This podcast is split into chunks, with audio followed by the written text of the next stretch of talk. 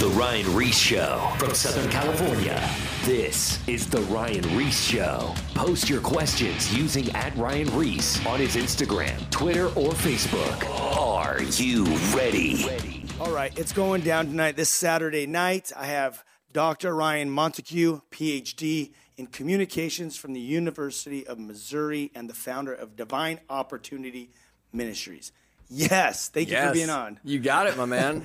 You know what's funny is uh, we met. We were up at the Bayside conference, Yeah. and you were speaking there, correct? yep, I was doing a breakout session. Okay, you were. And then I was doing a breakout session, and we got introduced by John. And um, you know, he's like, "Yeah, hey, you got to meet this guy. He's a good guy." And you know, just when we get introduced by like solid dudes, Yeah. we were backstage hanging out, and we ended up having this conversation about your ministry and how um, you know you put this ministry together uh, to to highlight dating. And I just I love it because I work with young people, and I'm in the church. I'm outside of the church, and it seems like every date, every person dating in the church, it's like a disaster because there's so many different things you have, and I'm gonna let you actually bring the statistics and what to do and how to do it, um, because it's more than just wait on God. Because there's people that are waiting on God, but they're all entangled in pornography. They're, they have this all this secret sin, or there's people that are like, I'm waiting on God, but they're putting their career first, and they're becoming this big career woman, and they're just losing track of what's really going on. And in in my personal life, around a lot of people that I know that have been very highly successful. Um, some of the stories are like, you know, you have these um, these women with these massive careers. I mean, they're making tons of money and they have everything, but now they're looking at our life and they're looking at my wife's life and they're like, man, I missed the opportunity. Here I am, 40 something years old or 40, no kids, even trying to freeze their eggs. Uh, and, and then, you know, they've missed out on this thing, but they desperately want a man and to be married. And it's kind of like, you know, when you go back to Genesis, God created man and woman to become one, to be a unit. And I know it's a picture of, of, of our relationship with Christ, but it's a, it's a biblical thing. And I, and I truly believe that Satan um, really messes, he wants to mess up the whole marriage thing, the whole kid thing, and the whole dating process to destroy what God, it's creation the way God created it. So you're here. Yeah. I'm gonna leave it up to the professionals uh, and let you break it down because I'm very curious to kind of hear how this conversation is gonna go. Yeah. So how did it start? Yeah, well, it kind of started. You know, I've been a college professor for the last ten years. After finishing the PhD, teaching communication and relationships, family communication, and just hearing the students kind of talk about dating relationships, and then watching culture and a lot of the messaging that they're getting, and just realizing, like, man, all the dating advice that they are given is just awful. Yeah. And What? What? Here, just really quick. Yeah. What? Just give me um, a highlight. What is the culture saying how to date? I mean, a student of mine, she like for example, she she told me in a kind of a sex ed class in high school that basically the person, the lady teaching the class, said that they should really uh, test out sexuality, and and that and she used the example of like you know you got to test drive a car before Yeah. you got to before you buy it. yeah. And so she's here. She is encouraging these students Just go sleep around. to go sleep around. Yeah. And meanwhile, like the social science research says the exact opposite. Is that the, the social science research will show you that uh, actually those that have the highest overall sexual satisfaction are actually married couples that waited until marriage to have sex. And it's actually uh, committed Christian couples that have the highest sex- sexual satisfaction. And that the more sexual experiences you have, the harder it actually becomes for future pair bonding. You know what? That that can that definitely could make sense because when you're thinking about it, and this is I'm a guy that slept around, you know, very a lot. Yeah. Um, you and we, you know, I've, we've, we've talked about this uh, openly. You know, I talked about this on the radio show. This, and by the way, this radio show we can we can talk about the nitty gritty. Okay. Okay. um, but all the images that you have, every partner that you sleep with, you have. It's like pornography. Mm-hmm. These images of you sleeping with your partners over the years, it's just like porn. It gets it gets you're having sex. Yeah. So it's in your mind, and then there's different experiences with different partners that could be better or worse or whatever.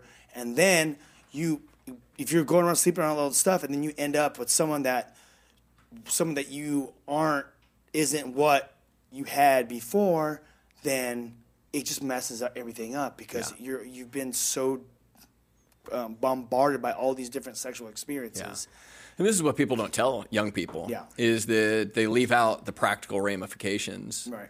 of these things, which is like, you know, I use the example of, you know, when I was in high school, listen, listening to a bunch of ratchety music, Yep. is that, you know, years, decade later, haven't heard that song in a decade. Exactly. And yet I could be walking around and something sets off these lyrics in my head Mm-hmm. and remembering them like word for word. Yet I can study the Bible and struggle to memorize a single verse. Yep.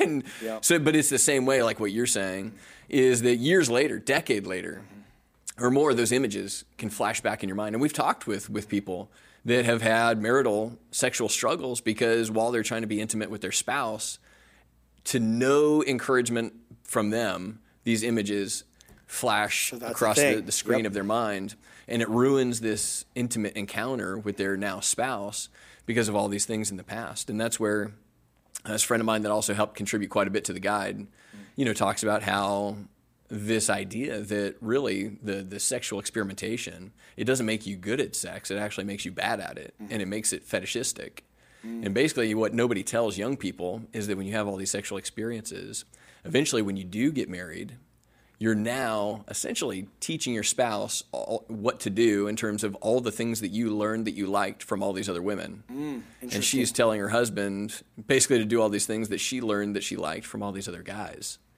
And when you actually like lay it out like that, it becomes ridiculously unromantic. And but again, nobody is telling young people about some of these practical ramifications of mm-hmm. this. And so, really, part of the, the whole course development was to shed some light into the darkness, Yep.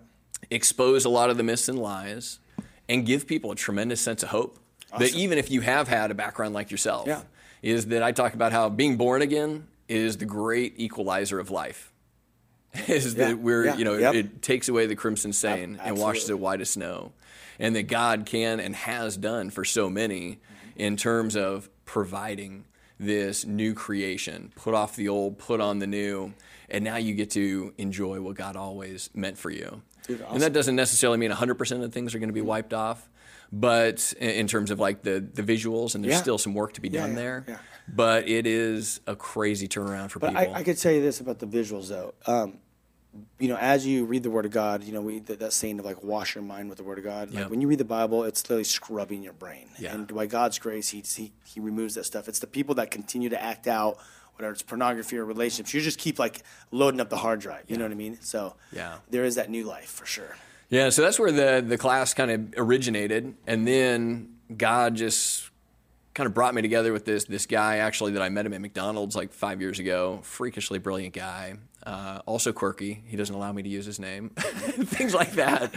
But uh, we developed this course, and and really, the, I think the visual for the course, because the course is titled Kingdom Coupling how to attract, date, and select a godly spouse. And the visual that we use, uh, which our creative director did the artwork for, is these two foxes. And the two foxes side by side, and they got the tails of fire. And it came from a Reinhard Bonnke sermon, the great German evangelist to Africa. And he was given this sermon. He was talking about Samson in Judges 15, about how Samson was wronged by his father-in-law and the Philistines, loses his mind, you know, catches these 300 foxes. He then uh, ties their tails together, sets their tails on fire, and sends, sends them out into the harvest field of the Philistines. Oh yeah. Yep. And then Reinhard jumps to Luke chapter 10, where Jesus brings the 72 disciples together, says that he endues them with power and the authority of the Holy Spirit, basically sets them on fire with the Holy Spirit, and says to go out into the harvest field and teach them about the kingdom of God, heal the sick, cast out demons, raise the dead. And he says, you know, we should all be such foxes for Jesus that were set on fire and sent out into the harvest field.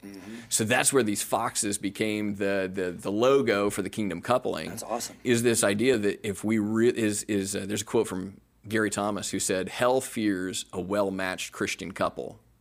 And so that's what we want to paint this picture for is that culture kind of says that marriage is where fun, romance, and adventure go to die. But the Bible says that marriage is where fun, romance, and adventure comes alive. And that the great adventure of being able to partner with a powerful, you know, God filled, spirit filled spouse for the kingdom of God, Yeah. there is no greater calling and there is no greater opportunity to do that in this secure covenantal marriage where you have a built in partner Mm-hmm. yeah. for spiritual growth, emotional growth, physical growth, all these things. Yeah. And that you then also get to go out and focus on the kingdom of God and do that knowing I have a secure home life and marriage that, that I'm coming back to. That's what's and up. my partner is in this with me. And it just paints this amazing visual for young people to realize there's so much more. So where do they find this? So, uh, easiest way is to go to our Instagram page, which is Divine Opportunity. So, if you go to Instagram, search Divine Opportunity, Mm-hmm. it'll pull up our Instagram page. And then in the bio, there is a link to the Kingdom Coupling course. Cool. And so they can they can find it right Okay. there and so get you started. buy it there. Is it downloadable? Yeah, they okay. can click the link, and Awesome. then it'll take them to the website to, to buy and, and step into the to the course. All right, let's go. So let's go through. Uh, that's perfect. So they'll head over there and check that out, and then let's walk through. Uh, you have ten steps. If we can make it through, We'll see. let's, go, let's see. We, got, we, got, we got forty minutes total left. So yeah, let's uh, let's just kind of walk through each one and, and break some stuff down for, Yeah. for the listeners. Yeah, so basically the course is set up uh, uh, along these 10, 10 key aspects that we focus on. And really, they are transcendent beyond cultures because we've we've been piloting the course for a couple of years, for two years now. Um, one time, just a year and a half ago, we had people from nine different countries Wow. on the, the Zoom as we were teaching it. Awesome. So it's really meant to be stuff that is really teachable and replicable and replicable. Which is the point is that really at about like 10 years into my marriage, I realized like, wow, we have something totally different. Like this is crazy. Like everybody else is talking about all these marital issues, all these problems, all these struggles, and we have just been so fortunate, my wife and I. And I also am well aware that I learned all these things about dating since being married Got it. is that I didn't know this stuff as I was going through the dating experience. right. I just got really fortunate and divine appointments and God's grace. Mm-hmm. But started looking at our marriage, others' marriages that were really healthy, and and really realizing, okay, what of these marriages and of the research is actually replicable and teachable? Because there's certain aspects about like my wife and I's personality combinations, things like that, Right. our family of origin, you can't replicate. Right, So we really wanted it to be these ten things that could be replicated and teach and taught. Awesome. And so the the main purpose there is this idea that if you can teach people to engage in a dating process that glorifies God, the byproduct of that is that it is naturally competent and and and well structured, and it leads to success in dating because mm-hmm. things that glorify God follow truth. Right. Truth leads to to these positive outcomes. So the first one is the why, and it kind of comes from this quote from Gary Thomas, who I mentioned. He wrote a great book called The Sacred Search, and he his book was focused around this idea that the right why will lead you to the right who, mm-hmm. the wrong why will lead you to the wrong who. Okay. And that's how we structured the 10 different parts, starting with the first one of why. And he used Matthew 6:33, seek first the kingdom of God and his righteousness and all these other things will be added Yep, to you. That's a good one. In ours, I kind of use what I call the GC3, which is stands for the, the first greatest commandment, the second greatest commandment, and the Great Commission. Is that our why, essentially, and the easiest way I've heard it been put is from this uh, kind of mentor of mine, Dr. Pritchard, who he asked couples in premarital counseling the question of, why is the kingdom of God better for the two of you being together? Which is a powerful question that so few people stop Why to is it ask better for What- you? why is the kingdom of God going to be better for the two of you, in particular, b- being together in marriage? Because that was the idea, as the Apostle Paul says, if you can be single, be single, Right, right. How's it? Yeah, exactly. because because you can have more more. time Yeah. for the glory of God. Yep. So that's the whole calling on our lives. So this why of understanding those even just simple questions as you're dating somebody: Is this person encouraging That me? could stop a lot of relationships right there. and that's the the point of the course honestly is to help people avoid 90% of it is helping them ava- avoid bad relationships Yeah, and so wasted awesome. time and unnecessary baggage Yeah. so the why is you know does this person help encourage you to grow in your relationship and love for god Mm. do they help encourage you to serve others and love your neighbors and do they encourage you to step out into the great commission Because most people, when they start dating, that person does the opposite. Yeah, they just pull out of everything. Pull out of pull out of the friendships. Yep. And pull out. That's why you know sometimes you got friends start dating and they disappear. They drop off the face of the earth. Yes. And then they emerge like six to nine months later, and you're like, let me guess, you broke up. Yeah. It's Yeah, like, welcome yeah. back. Yeah, so Good to have you. So that's kind of the first one of understanding the the why Okay. That's awesome. to it. Okay. So then that's the second one. What do we what do we got? So the second one is intentions. Mm-hmm. So the what are your intentions for dating and for marriage? And so understanding both your intentions but also the other person's intentions. Mm-hmm. And that's kind of the great mystery that they're having to navigate is is this person in it for a one night stand? Yep. Is it this person in it for a casual hookup? Are they in it for serial monogamy, which is basically it's not it's somebody that has sex but only in the context of a relationship Right. but they do anytime they are in a relationship they do have sex and then or are they in it for the covenant of marriage and uh, then understanding helping people understand what actually is marriage and even understanding kind of the simple question of not realizing that marriage is this incredible institution that's meant not just for our personal safety and growth and fulfillment, but also it plays a huge role for family, Right. for community, societal. You name it, it the spread is is ridiculous. It seems like I mean, obviously, when you look at culture, it's it's the marriages and the people that I'm kind of seeing or, or come across is like they're they're dating, they're living like they're married. Yep. They're basically living together, having sex, but they just won't get married. yeah.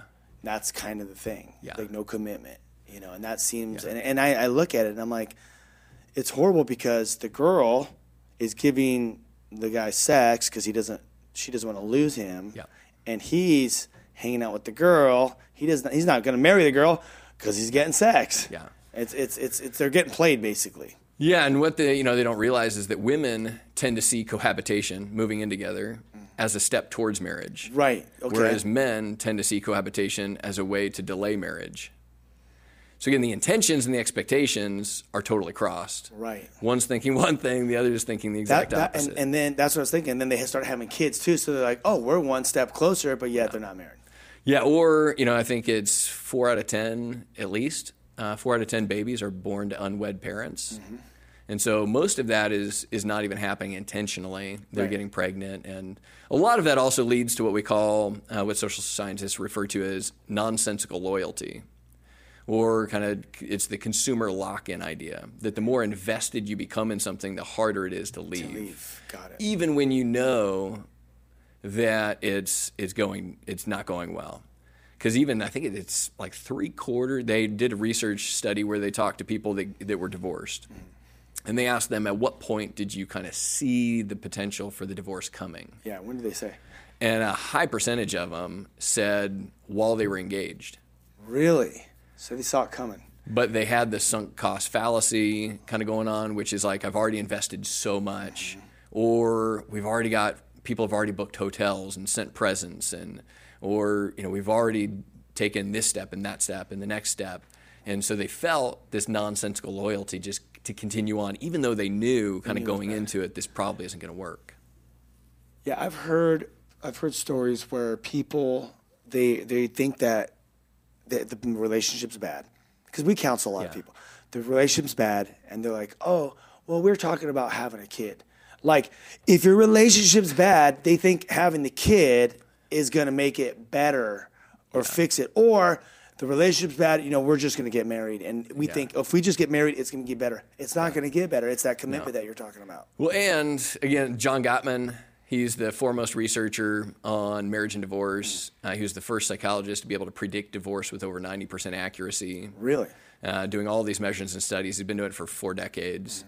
And he, he, he basically referred to babies as a hand grenade for marriage.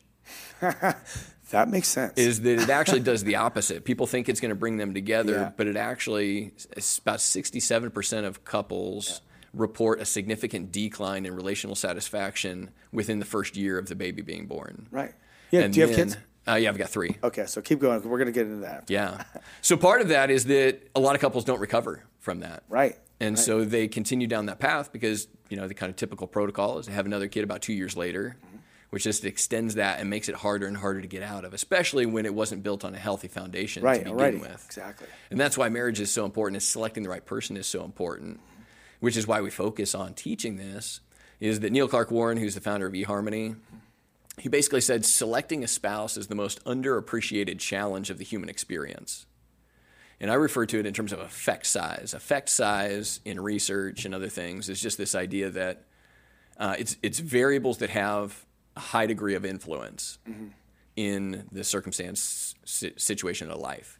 And so, this person that you choose to marry outside of your decision to follow Christ is the single biggest predictor of your life, your emotional state, your physical health, That- yeah, you true. name it. That's so so it's such a hugely important thing, but nobody is ever taught how to date or how to select. Mm-hmm. They're really just kind of either going based off the media or their best guess. Mm-hmm. And that's where this course really comes in to help people understand that this is a huge decision and one that will have consequences for the rest of your life.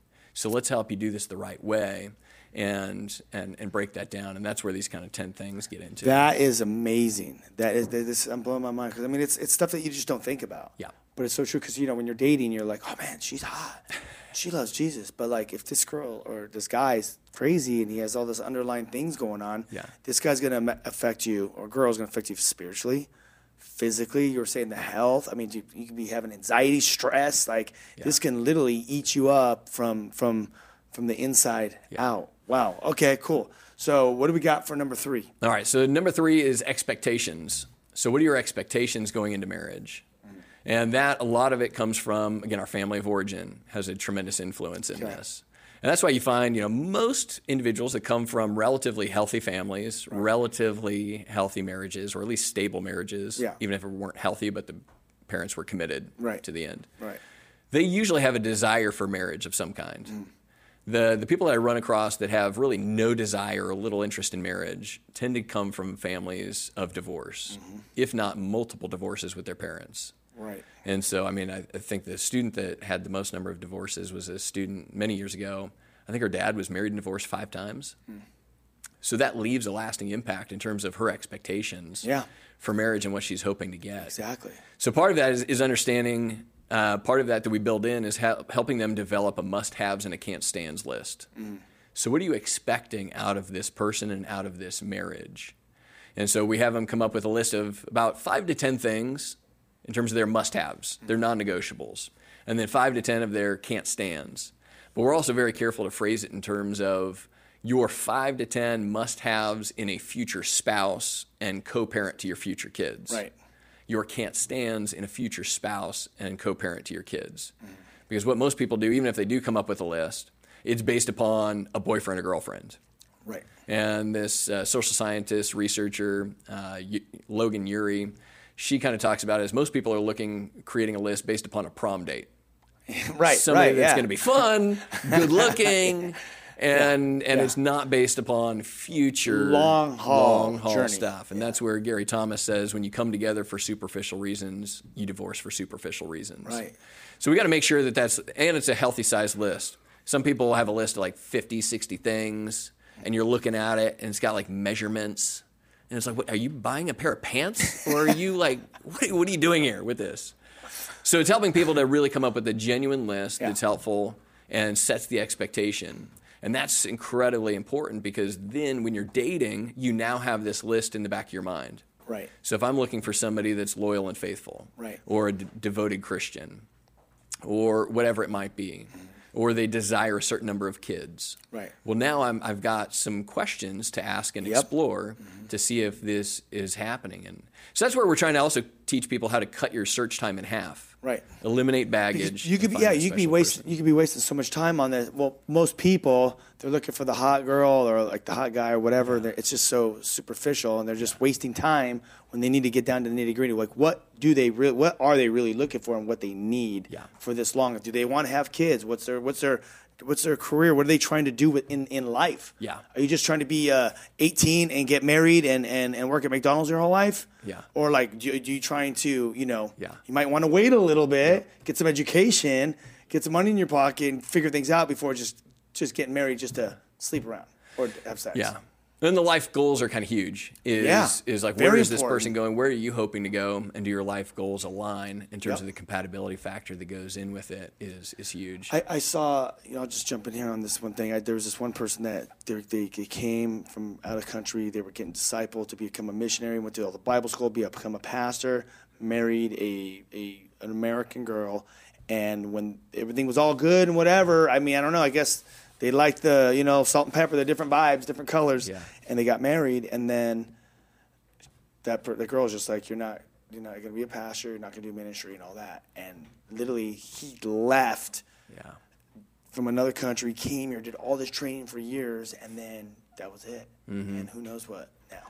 Well, and that's actually the the worst thing that could. So one of the worst things that can happen to you in dating is what you described. Mm. Because again, if our intent is to glorify God, Right. the worst thing somebody can do in terms of being a counterfeit Is to pull you out. is to pull you out of that relationship with God. So that's where they kind of pretend and play the game long enough to get in and then try to change the person.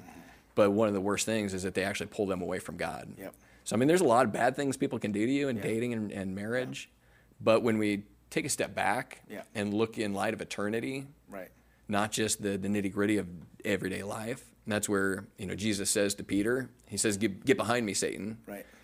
for you're seeing things merely from a human, point of view, not from God's. So when we see things from God's point of view, we realize that one of the worst things that somebody can do, obviously there's tragic things in terms Yeah. of physical and emotional abuse, but ultimately pulling them away from God and their God calling on their life is you got to be careful with that.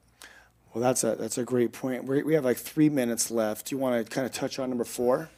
Yeah, uh, we'll do we'll do that. So the the the fourth one is boundaries, which we kind of opened up with a little bit, but the idea of the boundaries, just to give you kind of an analogy, why this is so helpful, and this is spiritual boundaries, uh, emotional boundaries, and physical boundaries.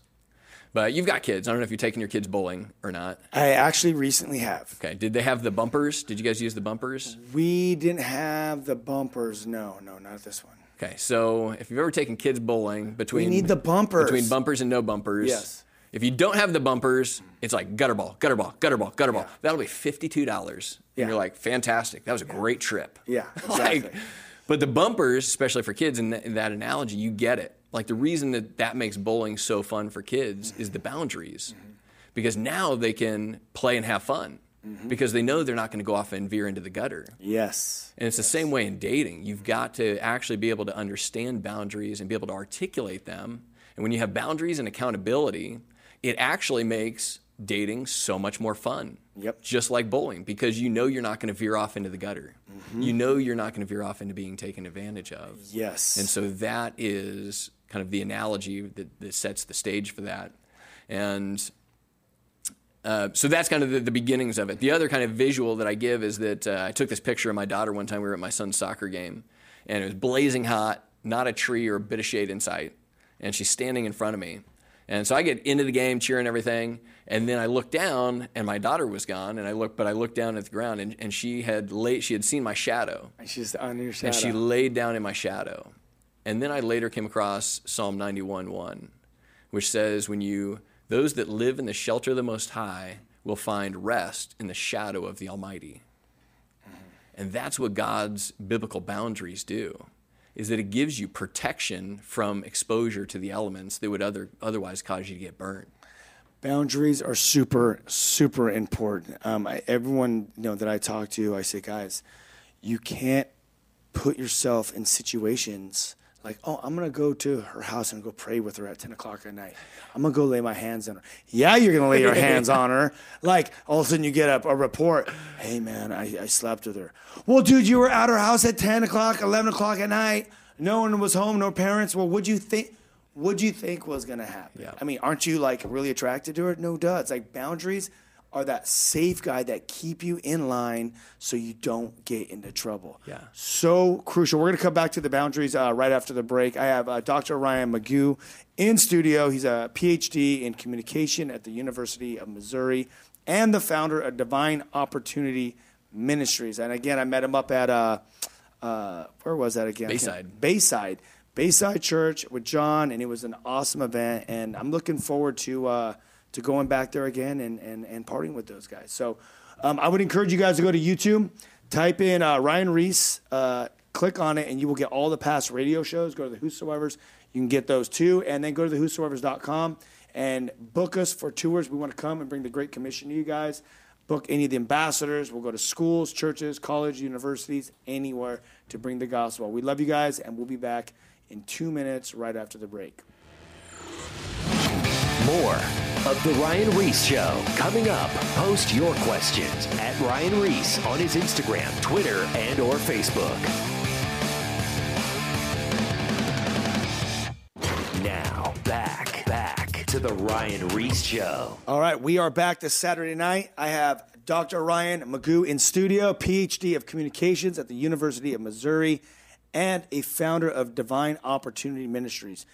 We've been talking about dating. We've been talking about boundaries. Co- co- Um, what, what, are, what are the three? Uh, the first three we started with. So why? Why? Intentions, expectations, boundaries. Right. Okay. So we got those, and there's a booklet that people can go to your website and purchase to walk through this. Yep. And I mean, I'm pumped. I'm downloading it. I want to go through it just to read through it all and just get all the knowledge from it. So where can they go and download this on your website? Yeah, so the easiest way is to go to Instagram Yep. and search Divine Opportunity. Mm-hmm. And that'll bring them to our, our Instagram page. Yep. And then in the bio, there's a link for Kingdom Coupling, Got it. the Kingdom Coupling course.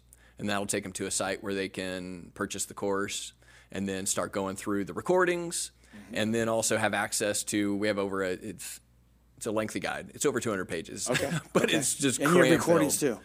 And we've got the recordings, and we're actually going to be up, upgrading those over the course of this year. Yeah. And they'll also have access to all the future upgrades. We're going to do an alumni group Dude, that's awesome. and stay connected with people. Then That'll have access to ongoing live Q and A's. Yep. And also, you know, uh, other events that we're going to do down the down the road. Incredible. To connect them with other singles in their area. Dude, that's incredible. And this is Yeah. this is a huge thing. I mean, we we I don't want to take too much time on this, but you know the way the culture is, you know, dating and marriage and all that's not a thing. And and what it is, it's just distorted. So this is so crucial for these Christians. They need to know how to date. A lot of Christians, I think it was in Barna Barna group, they were talking about a lot of these young Christian kids in high school and stuff and college. They said they're watching porn to learn how to have sex. So I mean. Anyway, that's a whole nother conversation. Well, that But- Oh, kind of fits with like the boundaries we were yeah, talking the about. Is like right.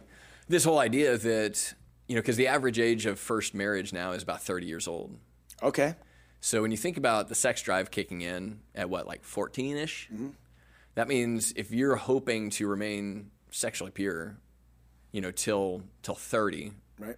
I mean, most guys either arrive at marriage at 30 with a 16 year long pornography addiction, Yes, this is true. Or like your other option is like 16 years of cold showers.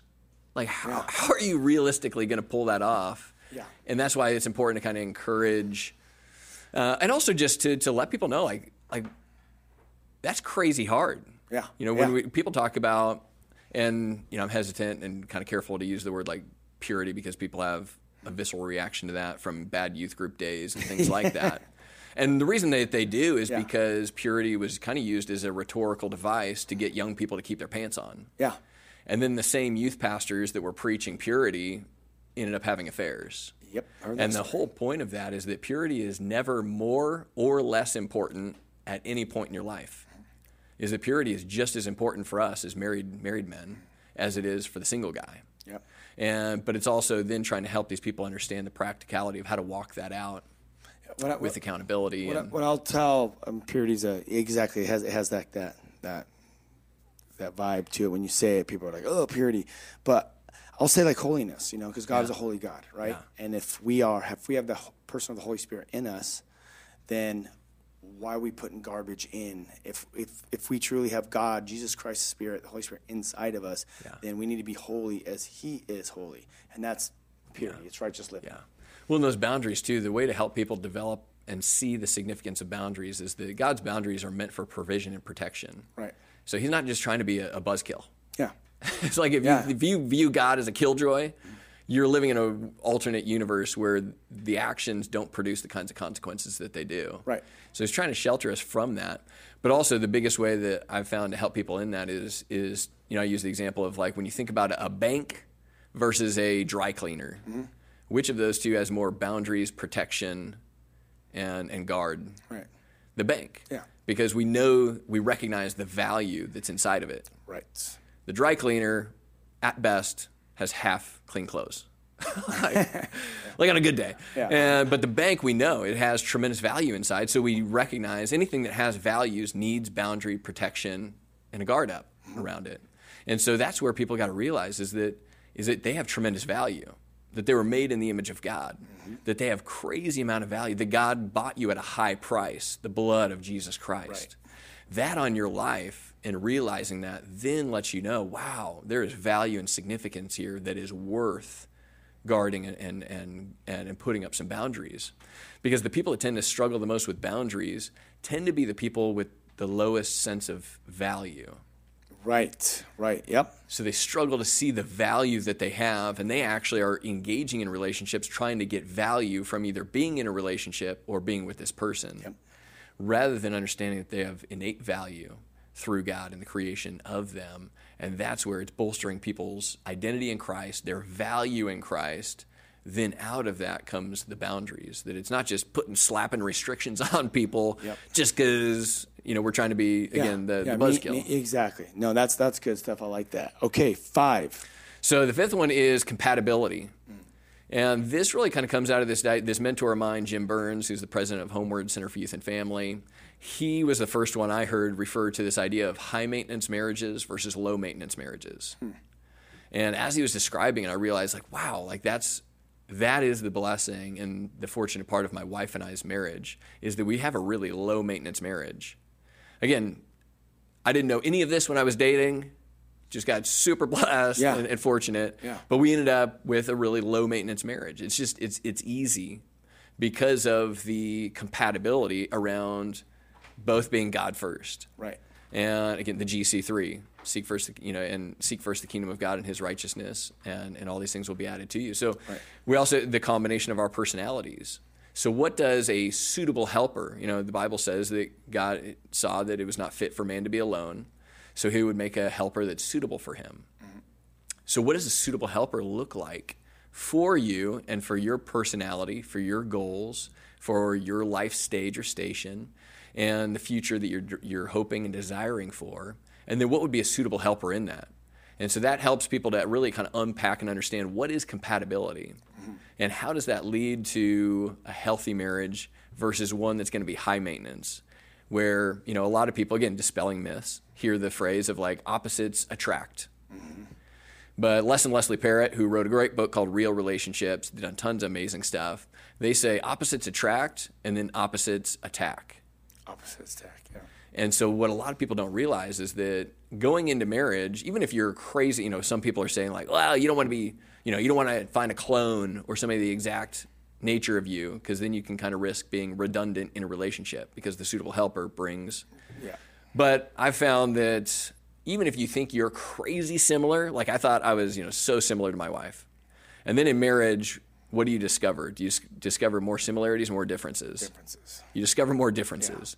So if you start out already as opposites and then go into marriage, what are you going to discover? Even more differences, Yeah. more areas of op- opposition. And versus starting out really similar. And we teach people, you know, what are the core things that you really need to be similar on? What are areas where you can be different? And then where are you, areas you can be different that actually is helpful Yeah. to be different because you bring different skill sets. Yeah. Yes. Yes. That that operates really good in our marriage. The different skill sets. So that's the compatibility factor of realizing that awesome. the suitable helper is meant for two things. One, to help you glorify God. Yep. Number one. And- and That's to seek two- ye first the kingdom of God. Always. Number one. And they actually kind of make it easier to follow God and to be good in that you actually have, an, again, an expression for sexuality and the fulfillment of that. So it actually helps to glorify God in and through that as well. But then the second part is to is the division of labor, is that life is one directional in that it only gets harder Right. as you grow up. Mm-hmm. Never get, never gets easier. Nope. It always gets harder. And so part of that is that the division of labor is that you have this suitable helper that is able you're able to divide and conquer on things. You're handling some of these tasks, I'm handling some of these tasks. You know, I've got somebody kind of watching my back. I mean, my wife prayed for me and, you know, before I headed here today, I've just got somebody interceding for me, but also helping with the division of labor. Otherwise, it becomes really taxing, which is why we see kind of the increase of anxiety and some of these other things because life becomes stressful when life becomes more complex than you are competent. So if your schedule is is easy and it's really light, do you have a lot of stress? No. No. But when it's like "Ugh, I crammed in a little too much here, Yeah, yeah. Over- gets stressful. But you Yes, can also kind of call on a partner to help that fills that some of that compatibility and, Yep, works. That's there. awesome. That is awesome. Okay, so we got number six, and we got 15 minutes. Okay, let's do this. So number six is I, am telling you right now, people are hyped right now on this radio Yeah. show. I'm, I'm hyped. so the six and seven will kind of go together. Okay. So number six is aesthetic display. So what does that mean? Is probably the first question. aesthetic display, but aesthetic display is really your communication from one to many. So aesthetic display would be things like, uh, you know, your website, your social media profiles, Right. the things that you're posting on social media, the things that you're following on social media, your dating profile, anything that's public and that can be discerned and seen is that aesthetic display. Right. So the question becomes, who are you attracting and why? You know, we kind of use the example of the bat signal. Is in the Batman movies, Right. they whenever they're in trouble, they shine the light up into the sky, the Batman symbol, and Batman comes. Right.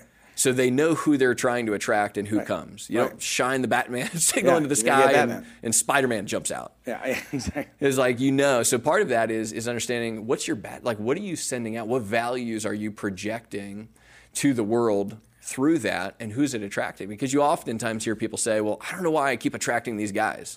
Or I don't know why I keep attracting these kind of girls. It's like, well, it's probably not a giant mystery. if we actually sit down and look at your different social media profiles, we look at your clothing. Yeah, yeah. We look at, you know, Where are you going to meet these Yeah. guys?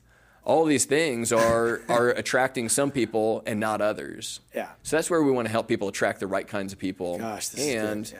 Turn away the others because part of it that I say is like you want to get ghosted for good reasons. And, and you know the thing too is a lot. You know, like say some of these girls. We'll just use some girls for an example. Like they maybe they're just they're just raised they're fatherless or whatever, and they're just raised. They, they should be dressing like this to attract guys, but this is not it. So Yeah. this is why this guide's so good to just give them. They don't know, Yeah. and they're just getting this correction, and their whole life can change in this whole Yeah. atmosphere. I mean, I just had that conversation with my eight-year-old daughter. it's like Yeah. it's starting early. Yeah, in yeah, that. yeah, yeah. So that's the aesthetic display. It's the self presentation kind of goes with it, which is in the dating context. And this is so the self presentation is more kind of one to one or small group stuff. But are you um, accommodating to other people where you're pretending to like things a little more than you actually do? Or pretending to not like things that you actually uh, that you actually like, Right. And in order to be accommodating, so that this person likes you more. Yep. And you know, we've known people that. Oh, that's when they're, you're dating the representative. yeah, exactly, hundred percent. Yeah, because we've known friends that you know the the girl she was pretending to like football more than she did. Oh yeah, So she, when they were dating, she's watching football all day with him, hanging out. But now that they're married, she complains about how much football he watches. So those kinds of things where you want to be genuine and not accommodating, because again, you want them to fall in love with you for the right reasons. they who want to you f- get them to fall in love with you for who you actually are. Yep. And there's a quote that says something to the effect of like, "You'd rather be hated for who you are than liked for who you're not." yep. And so you want to be really clear about that and try to be, again, part of this is instituting emotional intelligence into all these 10 things. Right. So, how do we actually do that? Mm-hmm. And in an emotionally intelligent way that doesn't scare people off, but does allow us to lead down the direction of a healthy, developing relationship for the right reasons with the right people. That's amazing. So, that's the aesthetic display and the self presentation kind of going hand in hand. So that's seven and eight. No, six, six, six and seven. six and seven, yeah. Okay. So eight. So eight is the tools for evaluation. And so we, in this section, basically for every desired trait you have in a partner, so something you would value and like to see in them, Oh, like to see. like to see, there's a way that that can be counterfeited. So it, we help kind of expose, there's really like 14 that we have in the course guide in terms of potential values or desired things, but how it's, it's counterfeit uh, counterpart, so to speak. So here's something you would like to see in, in somebody, but here's how it can be counterfeited. So how do you make sure you're getting the desired and not the counterfeit, Got it. and settling for that? And that's where again the boundaries. So what's like an example of that? Yeah, so an example of that um, would be good versus nice. So we have a desire, you know, says that God is good. Jesus was, even when you look at Jesus, the life of Jesus, he was always good, Right. but he wasn't always nice. Right. And so you can actually you can always be good, but not always be nice. But you can't. But you can always be nice, but not necessarily good. Right. Because somebody could be you know just being nice, but they're being passive aggressive. Right. They're being selfishly uh, nice to win you over, and that's where you know I've heard a story of um, you know this girl. She again had this goal, desire to, to, to save herself for marriage, started dating this guy that had had s- several past experiences, and he ended up, again, over a little short amount of time, ended up getting her to sleep with him. And the, the girl that was telling me this story about her friend, she was like, but, but I mean, the guy is, but he is a, he is a nice guy. Nice guy. And I'm like, Exactly. I'm like, no, Not like, being good. He's he's he's not. He's a counterfeit.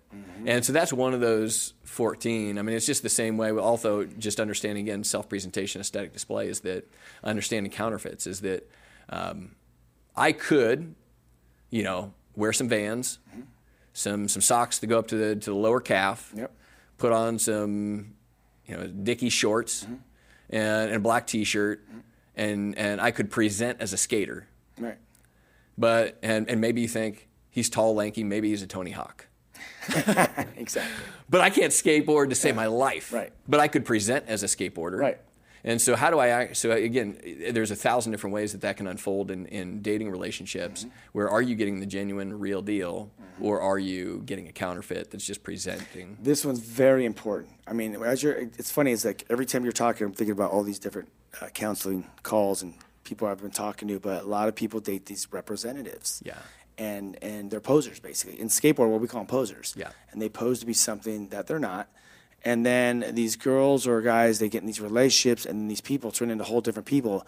And it, it started by them agreeing, like, oh, I'm gonna, yeah, we, we're gonna go. We love football, or we love doing this, and Yeah. they're just being nice and doing this stuff, but yet they weren't. That, that wasn't who they were. And then they get married, and then that's when you know it hits the fan. Yeah. Yeah, so we're helping people to really actually know how to how to ask That's questions, how to discern Yes. this, even the difference between like chemistry and and, and faux chemistry. Mm-hmm. And so genuine chemistry versus kind of fake chemistry. So Right. even, you know, a lot of people say, you know, we want to have chemistry. Or they follow, you know, head over heels for this person in infatuation because they think they have chemistry. Mm-hmm. Well, really, this person is just kind of extroverted, gregarious, and flirty. Mm. And swap you out with any other girl, and she's going to think that she has chemistry with him Yep. because he's just again a flirt, flirtatious person. So true chemistry comes from aligned values, emotional attunement, and kind of long-term potential. Yep. So it's understanding even like what does true chemistry actually look like? Maybe it's even shared humor, but it's just being careful with the the chemistry factor is genuine and long term, not just something that again can be counterfeited and, and faked out on a date or for several. Yeah, chemistry too. Also is, is just you know aligning your your goals and your uh, you know like your relationship with God. Yeah. you know what I mean. That's I mean that's the number one thing. That's what saves all marriages. Because and it goes back. It's funny because that, that verse keeps coming up. Seek ye first the kingdom of God. Yeah. Because as life gets crazy and you know you might be out of whack or whatever, it's always that God kind of keeps you together. That's the main the main focus, and that is uh, missing in a lot of people's relationships because they are they're not. There, there's people are different, and then they don't even have they don't they can't even agree on God. Yep. So their belief system's all out of whack. Yeah. They believe in two different, you know, gods, if you will. Yeah. Or no God, you know. Yeah, and that ultimately is what you know dismantles it, rather than keeping them together. Mm-hmm. And so that's why that, that vision of God and that co- that covenant of marriage comes under this idea. And this is why you know the idea of like leadership in marriage and the man being kind of the leader in the home is that really we kind of again make that out to be this really attractive thing. Is Yeah. that in society we paint this glorious picture of leadership, but really leadership is all accountability, all responsibility. It's the pilot goes down with the plane, the captain goes down with the ship. Is that you got to have somebody that's willing to prioritize the relationship over the interests of the two people. And so that is again that God-given vision is that I'm willing to prioritize the health of this relationship over either my preferences or your preferences. Mm-hmm. But that's what keeps us central and on track. It's that north star that, that is Christ that keeps us locked in. Dude, that's amazing, amazing. Mm-hmm. Okay, cool. So we have, I think we have run nine right now. Yeah. So Six minutes. Yeah, we're doing this. We got It's it. awesome. We're doing Heck it. yeah. That's perfect. So, so number nine is social support. Okay. So thinking about this in terms of the social support is your friends, roommates, mm-hmm. family members, life group members, whoever it may be. Right. But you're thinking about this social support because there's that whole idea of like, show me your friends and I'll show you your future. Right. So it's this idea of is your social support, your friends, are they an asset or a liability? Because just like we were talking about the aesthetic display of who are you attracting and why, but who is your friend group attracting and why? And that will play a huge factor in terms of like, I don't know why I can't meet any good people, or I don't know why I can't meet any strong Christians, is that they're out there. I mean, we're in LA, is that there are some really amazing, I've met tons of them, Yeah. amazing Christian singles. They're out there. It's about getting plugged in with the right circles and going attending the right things Right. where you can find them, but ultimately asking yourself, are they an asset or a liability? And so part of that too is also letting your social support group in on your must-haves and your can't stands. Let them know what you're looking for and what you're not looking for. Let them know the kind of type of person, kind of relationship you're after. Because then they can actually make healthy referrals. If you have a healthy so- social support team, you end up with healthy referrals. If you have an unhealthy social support network, knows what you're going to end up with? right. and then you got people matching you up for crazy reasons, and going on dates with people you have no business going on dates with, versus a really strong accountability system. Because really, ultimately, you're the two biggest threats to dating and selecting wisely for a godly spouse is infatuation and physical intimacy. Yep. Is that if you combine infatuation with physical intimacy, it will derail things crazy fast, and you'll end up with the wrong person for the wrong reasons. Yep. The two biggest um, beneficial factors are boundaries and accountability. So those that's what you really want to have in place, and the boundaries and accountability help you to really navigate the infatuation and the, the physical intimacy. And when you have the accountability and boundaries, this is a space where you're not mixing up. Like again, you're not getting into sex. You're not you're not getting derailed. Mm-hmm. You're keeping God centered, and you're hearing from God, and God's confirming through this process as you're putting Him first, and He's center. He's going to confirm through the Scripture and and your heart, and confirm to both people, and He's going to show you through the work of the Holy Spirit if this is the one. But if you don't have the boundaries and accountability and you're all out of whack, you know, we know that the we know sin is the thing that breaks the connection to the Holy Spirit, Yep. and you can't even make the right decision because you're all you're delusional basically eh, on what's really happening. You're completely derailed. yeah, perfect. I mean, it it, it definitely. Eh, I've seen this is what we've seen over and over. Okay, ten. Number 10 is location. So thinking about where where are you spending your time? You know, are you hanging out in a place where you're likely to find another Christian single? Uh, so it, it includes both the physical locations. You know, maybe that's the church you're in, involved in, and there's again we talk about a, a lot of safety things there because even at a big church, Yeah. you know, you might have more opportunities. But if you're not dating in a biblical, God honoring way, then there's a lot of collateral damage. Because I've talked with people that work at, at larger churches where, you know, they say like, you know, these this couple started dating and and then they broke up and the the person to leave, you know, then one person feels obligated to leave because it's uncomfortable or awkward. Right. And they're like, well, the person that ends up leaving is your person that's like serving, and the person that's actually healthy, and the person you would you would like to see stay. Right. And the person that stays is, is usually the person that's unhealthy and continues that process. Meanwhile, they're driving other singles out of the church because Very they're dating in an in a unhealthy way. So we kind of talk about the physical locations, things like that, but also the big one these days is online location. Yeah, the dating apps. So the dating apps we kind of get into in terms of you know what dating app are you on, and understanding who's likely to be on that kind of a dating app, and what are the intentions. Again, we go back to the why, intentions, expectations, and boundaries of the kinds of people that are on that particular style of dating app.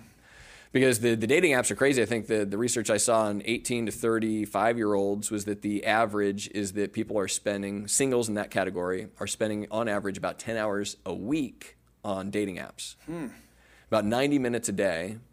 And they're doing it in about nine minute increments.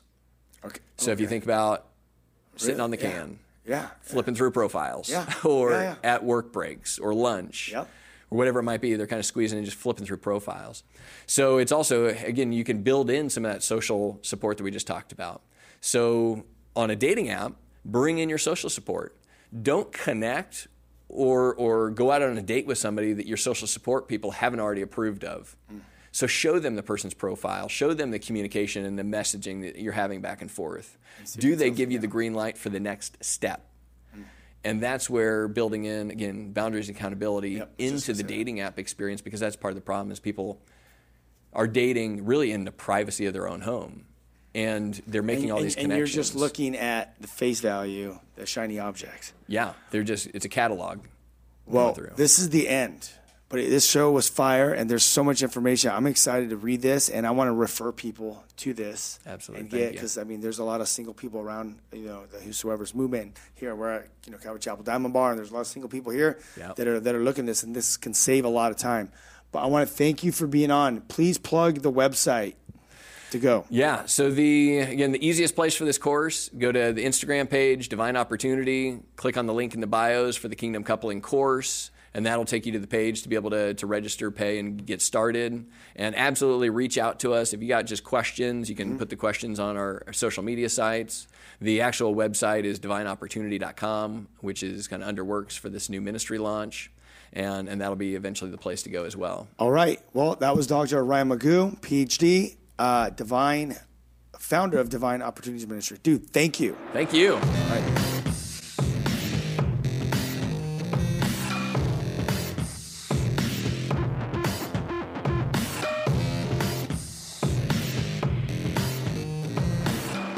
This has been The Ryan Reese Show. To connect and find out more about Ryan, click on ryan-reese.com. Check us out next Saturday at 9 p.m. for The Ryan Reese Show.